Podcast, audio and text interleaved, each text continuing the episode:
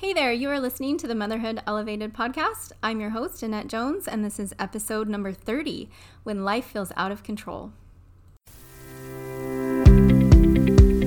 You are listening to the Motherhood Elevated podcast for women who want to find clarity of mind, create lasting emotional well being and confidence, and achieve amazing potential. Come with me, this will be fun.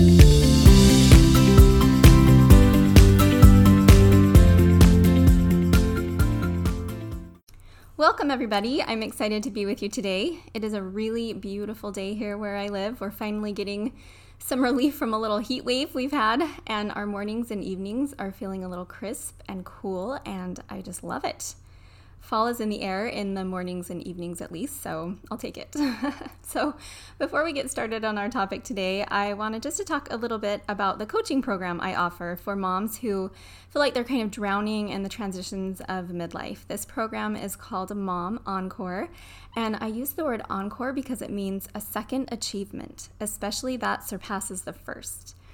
And I think it describes perfectly what we moms experience as our situations change from being moms to younger kids um, to parenting teenagers and ch- adult children. Um, it's a time when we're kind of shifting into the second half of our lives and our mothering. And my goal with this program is to help you make the next phase of your life full of purpose and peace and fulfillment. This can really be a time of uncertainty and anxiety and overwhelm. And I know a lot of women go through a kind of identity crisis. And I've noticed this particularly in women of faith who feel very strongly about the importance of motherhood and have fully devoted years of their lives to their families. And then all of a sudden, they feel their roles as mothers changing, and they aren't ex- um, exactly sure how to navigate it all. And the really unique thing about this program is that I tailor it directly to my individual clients and what they need. So, for some clients, we work on marriage and really reconnecting with their spouse after kind of losing touch after years of raising kids. That happens, right? For some clients, it's improving their relationships with their teenagers or their adult children. And for other women, they really want to work on their own self development and figure out what. Um, they want the next phase of their lives to look like and how to really be intentional about making that happen. So, this program is just specifically designed to help women who feel like they're kind of stuck in the rut of midlife to learn how to really feel empowered and create lives they love and to get excited about their futures. And I've seen so many women just make really remarkable progress in our time together. They are changing their relationships, not just with their families, but with themselves and they come out on the other side feeling so much more peace and confidence in their lives. So it's pretty great. If you've never had the opportunity to um, get coached, I invite you to sign up for a free consult call. Come see what it's all about. The link to my calendar is in my Instagram bio at Annette Jones Coaching, or you can just email me at annette.motherhoodelevated at gmail.com for more info. So come hop on a call with me. I'd love to talk with you. It's a lot of fun. So, today we're going to talk about something that I started thinking about a couple of months ago. I just kind of started the Book of Mormon again, and in the first few chapters of Nephi, which is the very first book, we hear about a prophet named Lehi who lived in Jerusalem about 600 years before Christ was born. And many of you are probably familiar with this story, um, but if not, I'll just give you a quick synopsis. So, this was a time of great wickedness among the people in that city. And Lehi, as a prophet, was given a vision in which he was told that Jerusalem would be destroyed if the people did not repent and turn to God. And so Lehi went to the people to warn them, but most of them didn't believe him, and some of them actually threatened his life. And eventually, God told Lehi that he and his family needed to pack their belongings and everything they would need to survive in the wilderness and leave Jerusalem. And so they did. Lehi and his family took food and shelter and provisions and headed out into the wilderness, not really knowing exactly what God had in store for them.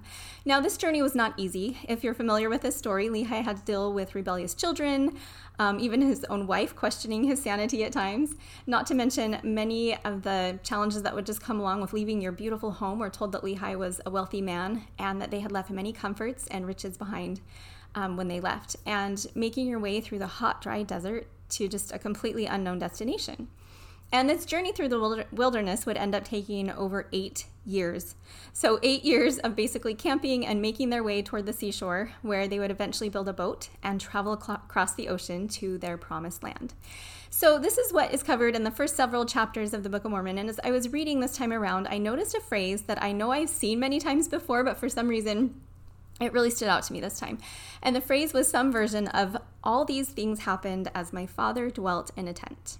So I have to say, that I have a love hate relationship with tents. I love camping, I love being in the outdoors with my family and hiking and fishing and making s'mores, but I'm not a very big fan of sleeping in a tent. It's just never a good night's sleep for me. It feels kind of vulnerable to be out in the wilderness with just a thin piece of nylon between me and who knows what in the middle of the night. Um, I'll do it if I have to, but it's just not my favorite thing. Um, little side note a few years ago, my husband decided to just get a travel trailer in hopes of getting me out camping more, and it totally worked. We've had so many fun trips as a family. I know some people call that glamping, and it doesn't really count as real camping, but totally works for me. No shame here. So maybe that's why this little phrase caught my attention, is because I cannot imagine living out of a tent for eight plus years. But Lehi, and his family not only lived in their tent, but actually had some really powerful, enlightening experiences in their less than ideal and most likely very difficult circumstance. So, the first time we hear this phrase is in um, 1 Nephi chapter 2, verse 15, where Nephi just simply states, And my father dwelt in a tent. And I've always seen that and thought, huh, that's kind of funny he would say that. Just kind of seemed random, like it didn't really fit in with the rest of the chapter. But if you read the verses that come before that, we read that Lehi has been dealing with lots of complaining or murmuring, as Nephi calls it, from his two oldest children, Laman and Lemuel. Um, they're pretty annoyed at their father for taking them out of Jerusalem and away from their home, um, their gold, their silver, their precious things, their friends, their inheritance, all just to, as they say, perish in the wilderness. Um, they accuse Lehi of being foolish, and we're told that they actually sided with the people back in Jerusalem who were seeking to kill their father. But in verse 14, we're told that Lehi spoke to them with power, being filled with the Spirit. It says he did confound them, that they durst not utter against him and they did as he commanded them. So I think it might be easy to kind of gloss over what just happened here in these few verses. But I think it was actually probably a really powerful spiritual experience for everyone involved to have Lehi speak with such a confident, loving spirit because he did love them, right? He was really just doing what was in their best interest. We know that eventually Jerusalem was destroyed and the prophecy was fulfilled, and that their family would have been killed or either killed or taken captive if they would have stayed. And so Lehi was able to testify to them with confidence and with power and with the spirit that he knew this is where they needed to be and what they needed to be doing. The next time we hear this phrase from Nephi is in chapter 9, verse 1.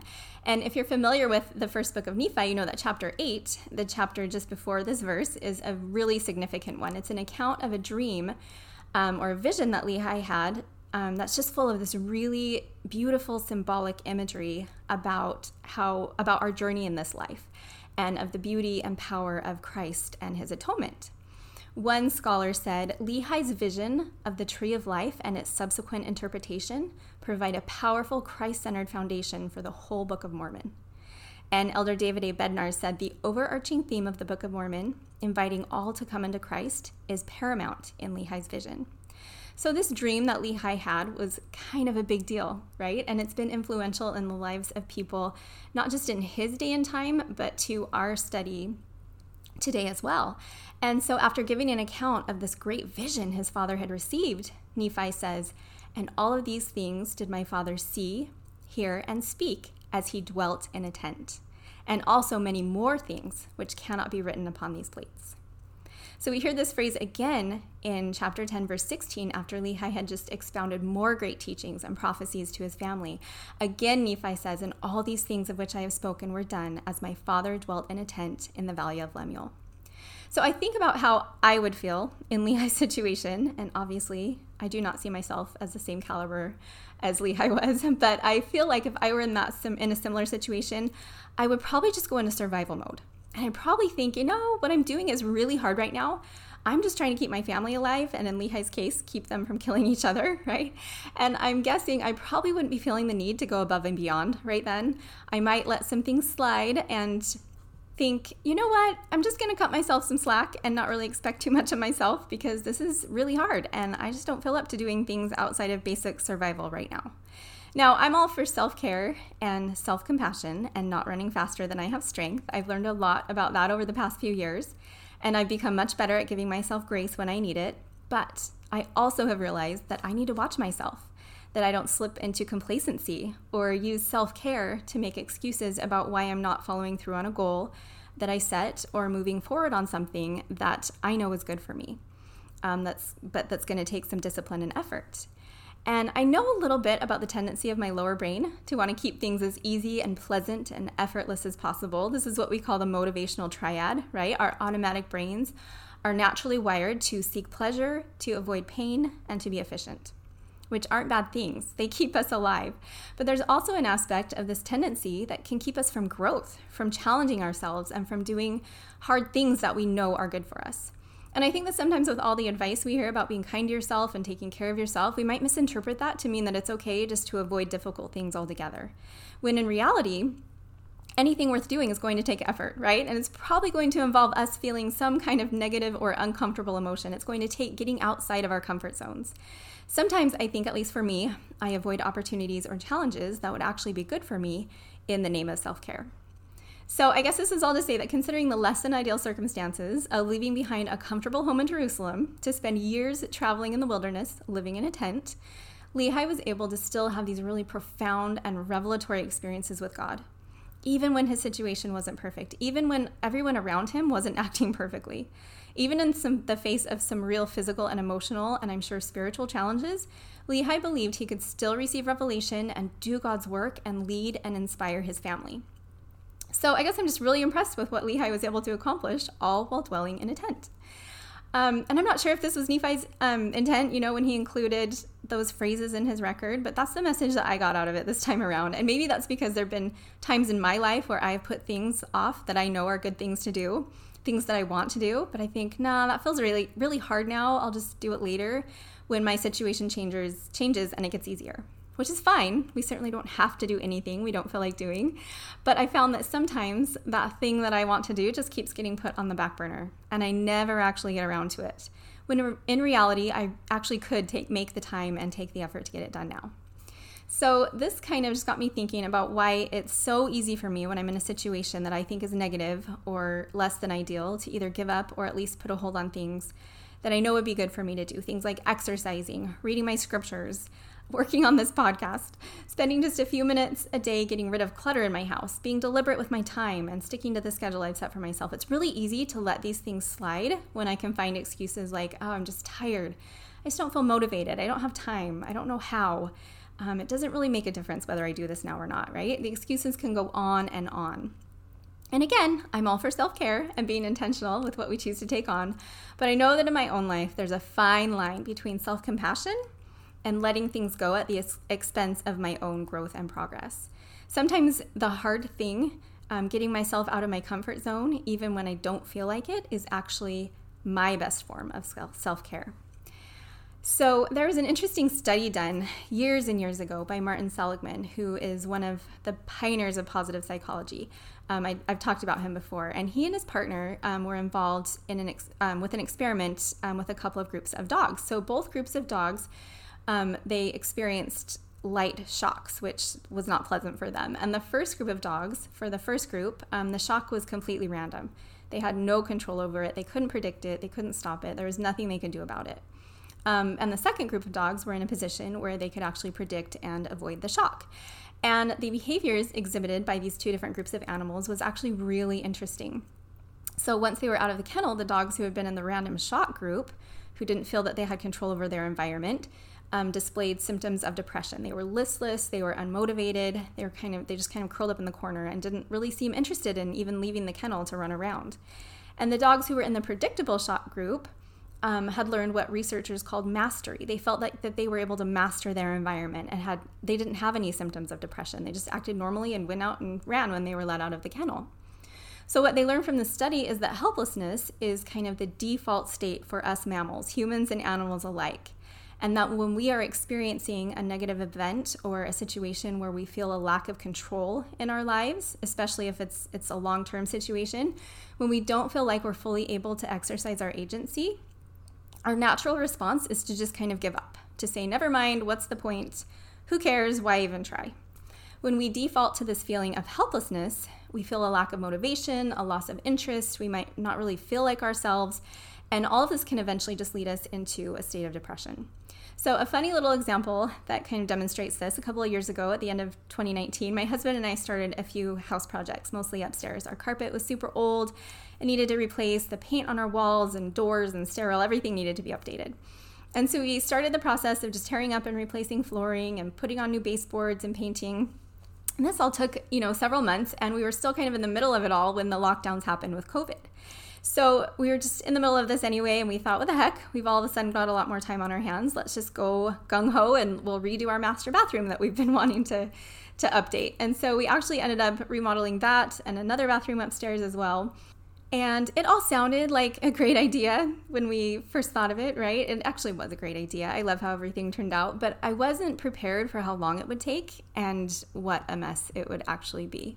So we started actually tearing the bathroom apart in March, and I didn't have it back until September. That's what happens when you decide to do all the work yourself. And I'm lucky to have a handy husband that knows how to do a lot of that kind of stuff. And we both worked our tails off those six months trying to get those projects done and our house back to normal. And as you can imagine, for six months, our house felt like a total construction zone because it was.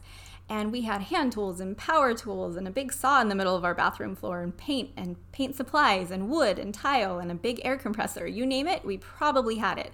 It honestly looked like a Home Depot had exploded in my bedroom and throughout the rest of the house as well. And this went on for, like I said, months. And I'm a pretty tidy person. So after several weeks of this mess, I was starting to go a little nuts. And it was just pointless to take things down to the garage and put them away because we just have to haul them back up again. And I remember at one point just feeling really helpless about it all, so out of control, and feeling like it was just never going to end, like we'd never really finish, that I'd never get my house back. And I seriously started to lose motivation for a while there. Like, what is the point? It's never going to be clean. It's never going to look good no matter what I do. So why bother even trying? And I kind of went into a little bit of a funk where I just had no motivation to clean or tidy up. I even had a hard time working on the actual projects because it just all felt so out of my control. So that went on for a while, and luckily, I recognized that that kind of attitude wasn't exactly helping me make progress on my goal of getting my house done and back in order. And so I remember thinking that I just needed to do what I could, even if it was just something tiny, even if nobody else noticed the difference. I knew that for me, I needed to start taking action. So some days that looked like just painting a single door or tidying up one smaller corner of my room. And some days it looked like really buckling down and just tiling the whole shower or dusting and vacuuming my entire house. Um, but I started to notice that it really wasn't about how big or small the effort I made was. The important thing was that I was making an effort and that even the tiny efforts were getting me closer to done. And you know, when you really don't feel like doing something, a lot of times you just have to get started, right? I knew if I just told myself just five minutes, you only have to do this for five minutes, that I would probably feel more motivated to keep working once I got started. So, in those months where my house felt like a total chaotic disaster, the key to my sanity was actually just to get out of that helpless feeling and focus on the little areas that I did have control over. So, let's think about what we all experienced in the past year and a half with COVID. So much of our lives were disrupted, right? Between school and work being moved to Zoom, plans being disrupted, church and other activities being canceled, not to be able to go out and do the things we were used to doing. There was so much uncertainty and loss of normalcy for all of us. And if you were, or even still are, feeling like your world was turned upside down and it's hard to get your bearings back, just know that you're not alone. Nothing's wrong with you. You are a human feeling what we humans feel, right? When we feel a loss of control in our lives. But here's the thing many of us think that in order to feel in control in our lives, we have to be able to control our circumstances. And the problem with that thinking is there are so many things that are going to be outside of our control.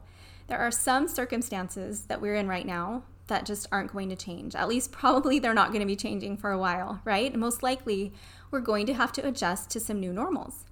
There are still mandates, there's still quarantines, there's still variants and vaccines, and people with differing opinions than yours.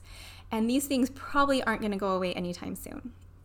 So, how do we deal with feeling stuck um, or frustrated or unmotivated? Well, I think the first thing to acknowledge is where you do have a choice. Focus on the things you are in control of in your life, things like what you eat, um, whether or not you get up and move your body, how much time you spend um, doom scrolling on the internet or social media, right? What time you go to bed? What do you think about? How much gratitude do you feel? Um, you choose whether or not you do the dishes that are in the sink, whether or not you get dressed and ready for the day. You choose what kind of people you associate with. Um, you choose how much news you watch, right? There are so many things that you can take control of that can make a positive difference in how you feel and how you're showing up in your life. Here's another little example for as long as I can remember. I have been an early riser, and my routine was to get up in the morning before anyone else was awake. I would go downstairs and make myself some warm lemon water. I know, totally weird, right? But it actually made me feel really good. Got me hydrated, got my day off to a good start. Then I'd say my morning prayers, and then the morning routine would would begin and get really busy as I started getting kids up and ready for seminary and school, and you know, um, and getting them where they needed to be. And I'm sure you moms can all relate. Well, when COVID hit and the lockdown started, that was just kind of a weird time. All of a sudden, we found ourselves for several weeks with absolutely nowhere to be in the mornings. School was canceled, and the schools were kind of scrambling, right, to figure out how to navigate it all. And so my kids were kind of getting assignments, but there was no formal structure to the day, and it just all felt really strange, right? So we all just started getting up a little later, me included, and slowly I started getting out of the habit of my little morning routine. And I just started to feel off. And I realized after a couple months of this that the little habit I had of drinking my lemon water and saying my prayers, this little 15 minute routine, had really set the course for the rest of my day.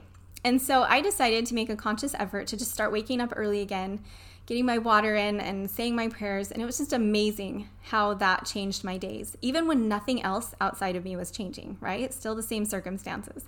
I just felt so much better physically, but un- mentally and emotionally too. I felt more motivated and in control. And so, of course, my days were more productive. I was in a better mood. I ate healthier. I took better care of myself. So, taking back control of that little 15 minutes of my morning made a huge difference. So that's just a little example, but there are so many other ways, right, in areas of our lives that we can do this. And this is what is called having an internal locus of control. It's deciding that you are going to be the pilot of your life instead of the passenger. It's all about identifying a problem in your life, determining what you need to do to solve that problem, taking that action, and then reflecting on what you've done and giving yourself credit for figuring it out. Be proud of yourself, own that accomplishment, no matter how big or small. Acknowledge what you actually do have control over in your life. And doing these things will help you to build that belief that you are in control of yourself, of your life, and of your future. I saw this with my son just a few weeks ago. He came home with a big list of like 50 words and definitions that he needed to memorize word for word for a test that he'd be having um, in a few days. And he just felt really overwhelmed about it. The words weren't really familiar, the definitions were word of kind of funny, and he just didn't see how he was ever going to get this to click and memorize all of them in time. So I kind of sat down with him and taught him a couple of techniques I'd used in back in high school for memorizing and within a few minutes he'd already memorized 3 of them. So this gave him a little hope and I could see this sense of relief kind of come over him that maybe this was possible. So he decided that he made a plan. He decided that he was going to memorize um, five terms and then practice those for a little while, let them kind of settle in his brain. And then a few hours later, he'd memorize five more. And he repeated, repeated that process throughout the weekend. And by Monday morning, he was totally ready for his test. He even memorized the extra credit words and ended up giving, getting over 100%. So I thought that was really cool to see him given an assignment that he truly felt was impossible for him, to take control of it, to solve for it, to do what he needed to do to get the results he wanted. And it just reinforced to him, I think, that he was so much more in control of the situation than he thought he was. He just needed to be a little more intentional about it. And this is a good lesson for all of us, right? When we have a goal or a task we want to accomplish, sometimes it can be easy to drag our feet or even just give up because we feel like we can't really control the outcome. But our belief about our ability to create an outcome is going to affect the actions we take, right? In the end, whether we get that outcome or not. So, I've kind of talked about this a little bit before on another episode, but I kind of grew up with the idea that things were either supposed to happen um, or that they weren't. That God had a specific plan and will for my life, and that I needed to make sure everything I did was exactly in alignment with what He wanted me to do. And that idea kind of gave me a feeling of helplessness that God was very opinionated about my life and that I didn't have much of a choice. I just needed to figure out what He wanted me to do if I wanted to be successful. And I do believe that God is, is involved in our lives in the most loving way, but I've learned that He doesn't want to make every decision for me. He actually wants me to use my agency to make choices in my life. And He is certainly there to help me and encourage me and direct me when I need it. But it's really just been impressed upon me the past few years that God wants me to direct my life. He wants me to have the confidence to make decisions and feel empowered to choose and design my own destiny. And of course, as we all well know, Our plans don't always go exactly how they think they will. Most of the time, they don't, right? But if we're not intentionally choosing, if we're not making plans and taking control of what we can, we're going to have a hard time making much progress if we're just waiting around for life to happen to us, right? We need to stop trying to control what we can't, things like God's timing, other people's agency, and start taking care of what we can control. So sometimes we find ourselves like Lehi and his family in transitional periods, periods of uncertainty, of the unknown, periods of just waiting. But just because we're waiting for certain things in our life to happen or change, it doesn't mean the time spent in between where we are now and our destination isn't important. And sometimes I know in my own life when I felt helpless and like I'm just in the waiting phase, it's easy for me to abandon the things that will actually help me get to my destination faster. And I think Lehi is the perfect example of just taking control of what he could in that situation his relationship with God, his unconditional love for his family, even when they doubted or rebelled against him. He didn't wait around thinking, well, when my situation's better, when I feel more settled and my family starts showing me some respect, then I'll seek revelation. Then I'll study my scriptures and teach my children. Then I'll live up to the privileges and promises that God has for me. If we're waiting around to feel motivated by our circumstances, those times are actually going to be very few and far between, right? Dr. Joe Dispenza says that to change is to think greater than you feel. And that's the key, isn't it? So much of the time, we're not going to feel like doing what we need to do or what we told ourselves we would do, but that's the very time that it's most important to do it. Because most of the time, you're not going to feel like it. But the people who can follow through on the things they've intentionally committed to do are the ones who shift from being the watchers of their lives and just taking what they get into the role of being the creators, creators of their lives and deciding what they want to do and who they want to be on purpose. And this is a huge thing I work on with my clients, helping them to change their mindset to actually do the things and make the changes they've been trying for years to make, and then help them to be accountable to themselves to make that change stick. So, Elder Gerrit W. Gong said, During this life, we sometimes wait upon the Lord. In the meantime, we live now, not waiting for life to begin. I think it's so important to remember that when you take the focus off of what you're waiting for, that circumstance you want in the future that you think is going to make your life so much better, when you can shift your focus um, to your present circumstances, you will be surprised at the beautiful blessings God is granting to you right now as you wait. Um, I'm going to leave you with a quote I just love from Elder Jeffrey R. Holland from a talk he gave years ago. It's called Terror, Triumph, and a Wedding Feast. He said, God expects you to have enough faith and determination and enough trust in Him to keep moving, keep living, keep rejoicing. In fact, He expects you not simply to face the future, He expects you to embrace and shape the future, to love it and rejoice in it and delight in your opportunities. God is anxiously awaiting for the chance to answer your prayers and fulfill your dreams, just as He always has. But He can't if you don't pray, and He can't if you don't dream. In short, He can't if you don't believe. So, my friends, I guess my message to you today is to remember Lehi. Remember that your circumstances don't have to be perfect in order for you to accomplish great things. The people around you don't have to agree with you in order for you to feel peace and connection. And sometimes doing the thing you don't really feel like doing, but that you know is a good thing, might just be the self care that you need. So, think of one area of your life that you can take control of, maybe today, maybe in the next week, or in the next month, or for the rest of this year. Identify an area you'd like to change, make a plan, take action on it, and then give yourself credit. Be proud of yourself for taking one step closer to becoming more empowered and intentional in your life. And as always, if you have questions or you'd like help applying the tools you're learning here to any area of your life, your health, your relationships, your productivity, your self confidence, come hop on a call with me and I will help you. Again, you can find the link to my calendar on Instagram at Annette Jones Coaching, or you can email me at annette.motherhoodelevated.com and I will take care of you. All right, everybody, have a good one, and I'll see you back here next week. Bye now.